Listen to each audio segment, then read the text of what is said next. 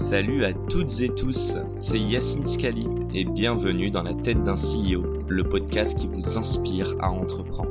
Je vous propose tous les lundis une conversation authentique avec des entrepreneurs et des figures hyper inspirantes pour, je l'espère, vous permettre à votre tour de réaliser tous vos projets et impacter notre société positivement. N'hésitez pas à vous abonner au podcast et nous dire ce que vous en pensez en commentaire. Sans plus attendre, je vous souhaite un excellent épisode. Si on avance un petit peu, euh, je pense qu'on a plutôt bien compris la techno, on a bien Mhm. compris ce qui se passait dans ta tête à ce moment-là. 2017 ICO, vous, Mhm. vous arrivez à lever. Alors, je me rends pas compte vu que ce sont des tokens. euh, Enfin, c'est c'est de la crypto à l'instant T. Mhm. Comment se passe la valorisation? Est-ce- Vu qu'elle est valorisée sur une autre euh, crypto, donc je sais pas si c'est du Bitcoin, de l'Ethereum, vous avez réussi à lever combien? Alors, à l'époque, ce qu'on a fait, c'est qu'on a donné un prix en Bitcoin pour le RLC et on a vendu les RLC. Donc, on a récupéré un certain nombre de Bitcoin et d'Ether. Mais il est variable le prix du Bitcoin. Ah ben alors, à l'époque, euh, donc la levée s'est fait en... Alors, donc du coup, le, 2017, le prix était fixe. euh, le prix du RLC était fixe en Bitcoin. Donc, euh, variable en dollars, si tu veux. Mais euh, la levée s'est faite en très peu de temps, en moins, moins de 3 heures. Donc, c'était très moins de rapide. 3 heures. Moins de 3 heures. Et ça prend combien de temps à préparer? Tu parlais du white paper, ça Ah, bah, ça nous a pris de octobre 2016 à avril 2017. Ah, quand même. Ok.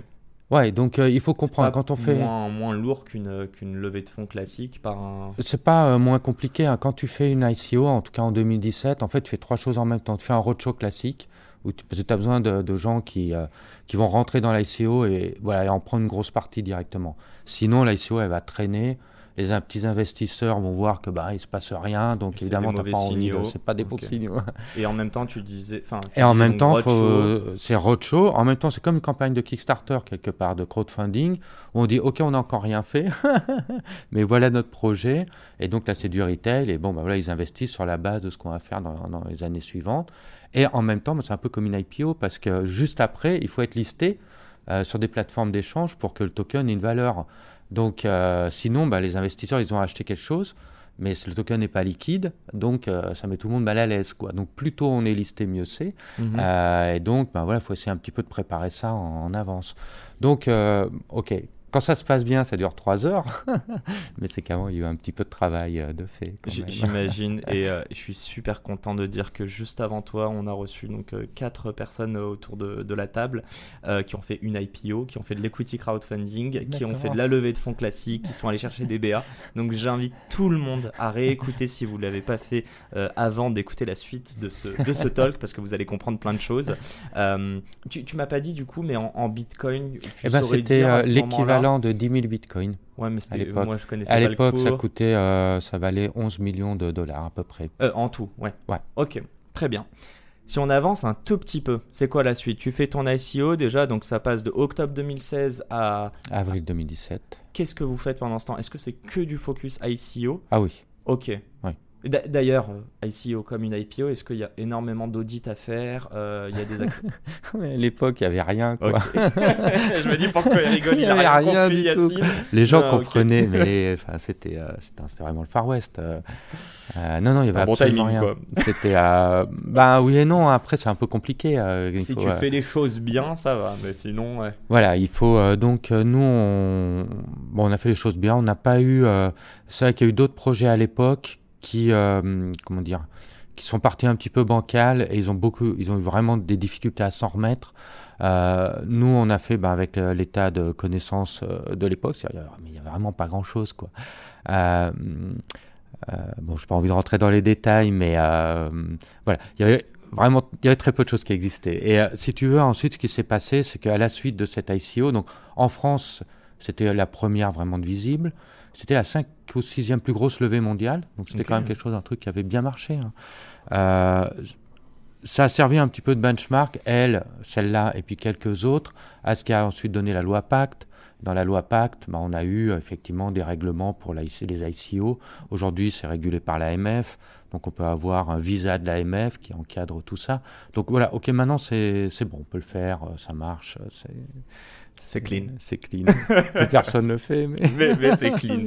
Euh, merci d'être passé avant eux pour, pour pouvoir les, les, les inspirer et mieux les, euh, comment dire, mettre un meilleur cadre. Si on avance un petit peu, c'est quoi la suite? 2017, ça y est, on a l'argent, il est sur le compte en banque.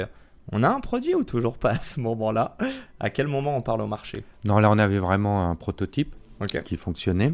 Qui répondait à la fonction primaire qui était? Qui, Non, quand on a fait. Euh, donc on a, la base c'était White Paper qui disait Ok, sur 4 ans on va faire ça. Mhm. Donc le financement, on, a, on était clair, je crois que c'était 4 ou 5 ans. En réalité, on a mis trois ans à peu près pour le faire. on a fait beaucoup mieux que ce qu'on avait euh, prévu. Donc là-dessus, je crois qu'il y a un consensus autour euh, sur le fait qu'AEXEC a bien euh, comment dire, délivré la promesse technologique pour laquelle les gens avaient investi. Là où on a été un petit peu naïf, c'est que en gros, à chaque étape du white paper, on dit il y aura une version 1, 2, 3, 4. Et puis quand on va faire la version 1, la version 2, la version 3, bah, c'est fantastique comme on débloque tel verrou technologique, les gens s'en emparent et un marché extraordinaire se crée. Euh, bon, là, on a été un petit peu, euh, disons, euh, optimiste. C'est pas exactement ce qui s'est passé. C'était quoi le problème? Ils comprenaient pas exactement l'intérêt, la techno, les cas d'usage? Je pense qu'on était. ben déjà, en fait, il y a tout un travail de rendre la technologie accessible au plus grand nombre. À cette époque-là, il y a trois ans, voilà, il y avait, euh, je sais pas, peut-être cinq personnes qui comprenaient iExec et il fallait qu'elles soient toutes dans la même pièce au même moment, quoi.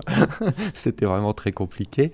Euh, donc voilà, on, a créé la techno pendant, je dirais, 3-4 ans, finalement en faisant que ça et en communiquant voilà, autour de ce qu'on faisait, c'était quand même intéressant. Pas de CA pas de CA, non. Focus dessus. Focus dessus, clairement. Euh, et puis depuis deux ans, bah, on est beaucoup plus tourné vers les entreprises, vers les produits, vers euh, la communauté, vers les développeurs. Et on essaie de rendre, euh, on rend d'ailleurs cette techno maintenant beaucoup plus accessible en répondant à des cas d'usage beaucoup plus précis. Donc, euh, je dirais, euh, là, on fait des, produits. bah là, actuellement, actuellement qu'est-ce qu'on fait euh, de rigolo? On est en train de réinventer le mail à la sauce Web 3. Donc, le mail, le bon vieux email qu'on utilise depuis des années, qu'on continue d'utiliser finalement. Hein. Oui, bien sûr. On le réutilise à la sauce Web 3. Donc, qu'est-ce que ça veut dire? En fait, c'est assez rigolo. Donc, l'idée, elle est toute simple. L'idée, c'est de dire, ça part d'un besoin. Ça part d'un besoin dans le Web 3, enfin dans la blockchain plutôt, qui est que en fait, quand vous avez des produits type euh, DeFi, ces finances décentralisées, vous avez ces produits-là, bah, en réalité, on connaît très peu de choses des clients. La seule chose qu'on connaît, c'est leur adresse Ethereum, leur adresse de portefeuille avec lequel ils, interagissent avec nous. Et c'est tout. Et on n'a pas de façon simple de communiquer avec. Et pourquoi? Parce qu'en réalité, euh, quand, on a, euh, quand on est détenteur de jetons et qu'on interagit avec un protocole de finances décentralisé, euh, donc on, a notre portefeuille, c'est anonyme et on n'a qu'une seule crainte, c'est qu'on puisse réconcilier notre adresse sur la blockchain avec nos informations personnelles. Parce que là, c'est la catastrophe. C'est-à-dire que les gens sont au courant de tout. C'est comme si vos comptes de, en banque étaient publiés et que mhm. tout le monde voyait toutes les transactions. Donc cette crainte sur les données personnelles, elle est vraiment extrême. Donc le Web 3, c'est quoi? C'est de dire, la solution qu'on propose, c'est de dire, OK, pas de problème. Nous, vos données personnelles, et là en l'occurrence, ce sur quoi on travaille, c'est l'adresse email, c'est quelque chose qui est privé, c'est quelque chose qui vous appartient. D'accord? Et je reprends exactement l'exemple qu'on avait eu euh, mhm. tout à l'heure. Ah, Cette donnée, elle est encryptée, elle est privée et tout. Et quand vous voulez communiquer avec un protocole DeFi, par exemple, donc admettons que tu sois un protocole DeFi, vous allez explicitement donner l'autorisation à ce protocole de vous envoyer un email. Lui sera capable de vous envoyer un email mais il ne connaîtra jamais votre adresse email. C'est, euh, j'ai plus le terme, mais c'est pas la blockchain là, c'est le. Euh, c'est la partie confidentielle. Confidential computing. confidential computing, d'accord. Donc on préserve la confidentialité.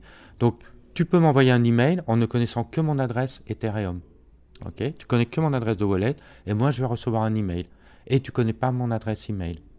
Et ce qu'on peut faire par dessus ça, c'est monétiser l'adresse email. Donc puisque j'ai mon adresse email, qu'on est dans le Web 3, je peux lui donner une valeur. Donc je peux dire, ok, mais moi, si vous voulez m'envoyer des emails, eh ben d'accord, mais ça a une certaine valeur. Alors si jamais j'ai envie, parce que juste j'ai envie d'être au courant de, l'actualité du projet, ok, c'est gratos. Mais si je veux participer, par exemple, à des newsletters promotionnels, à du marketing ou des choses comme ça, bah il y a un prix tu, à payer. Tu réinventes la base de données là. Enfin, la base de données pour du marketing. Euh, pour du marketing, tout à fait. Mais le consentement est obligatoire. Il n'y a pas de GDPR parce que de toute façon, on est au courant d'aucune donnée, un truc personnel. Voilà, c'est anonymisé.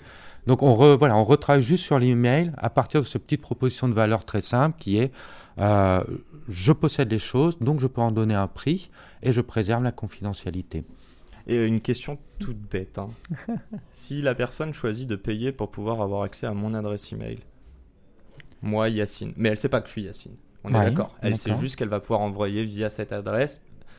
Est-ce que déjà elle va avoir accès au mail et elle va pouvoir voir mon peut-être pas mon email mais ou tu vois dans le mail qui est rentré? Non, donc il peut Rien pas être personnalisé. Absolument pas. Et la deuxième question, est-ce que tu as un moyen d'être sûr que ça tombe pas dans les spams? Parce que c'est dommage quand même de payer. euh, Non Ah, Tu euh, vois ce que je veux dire ou Ouais, Parce que ça, c'est d'un autre versant. Non, alors- Là, c'est sur du Gmail ou autre. tout à fait. Donc, euh, alors, très bonne question. bon, là, on est dans Donc, le euh, là, on rentre dans les choses un peu euh, techniques. Moi, je suis pas non plus un spécialiste de l'email, il faut être honnête. Oui, bon, L'email, c'est un protocole un qui est- doctorat, quoi. Pas qui est un protocole un petit peu compliqué. Alors, un des trucs qu'on propose, c'est de dire, OK, mon email à la base, c'est pas un protocole qui est si privacy preserving. Donc, il faut faire attention, euh, effectivement, quand on utilise ce protocole-là. Euh, si jamais tu es un petit peu, euh, comment dire, euh, soucieux de ta confidentialité et de la sécurité, que tu es un petit peu hacker, en fait, tu vas faire un truc tout bête. Tu vas, tu vas mettre, en plus de ton adresse email, euh, éventuellement, les informations pour qu'on puisse t'envoyer ton adresse email comme si tu étais toi l'envoyeur. Donc, la configuration de ton SMTP serveur, par exemple, ce genre de choses. Et comme ça, il Et comme passe ça, le euh, voilà, et tu passes directement euh, sur ton. Allez, j'arrête de t'embêter techniquement. Ah, mais je peux aller très très loin là-dessus. Écoute, si tu prends du plaisir, c'est l'essentiel. Et c'est la fin de cet épisode. Les amis, j'espère qu'il vous a plu. J'espère qu'il vous aura inspiré. Si cet épisode vous a plu, n'hésitez pas à nous soutenir en nous mettant 5 étoiles sur les plateformes, en vous abonnant évidemment et en nous laissant des commentaires. C'est très important et ça fait toujours plaisir. Hâte de vous retrouver la semaine prochaine. Ciao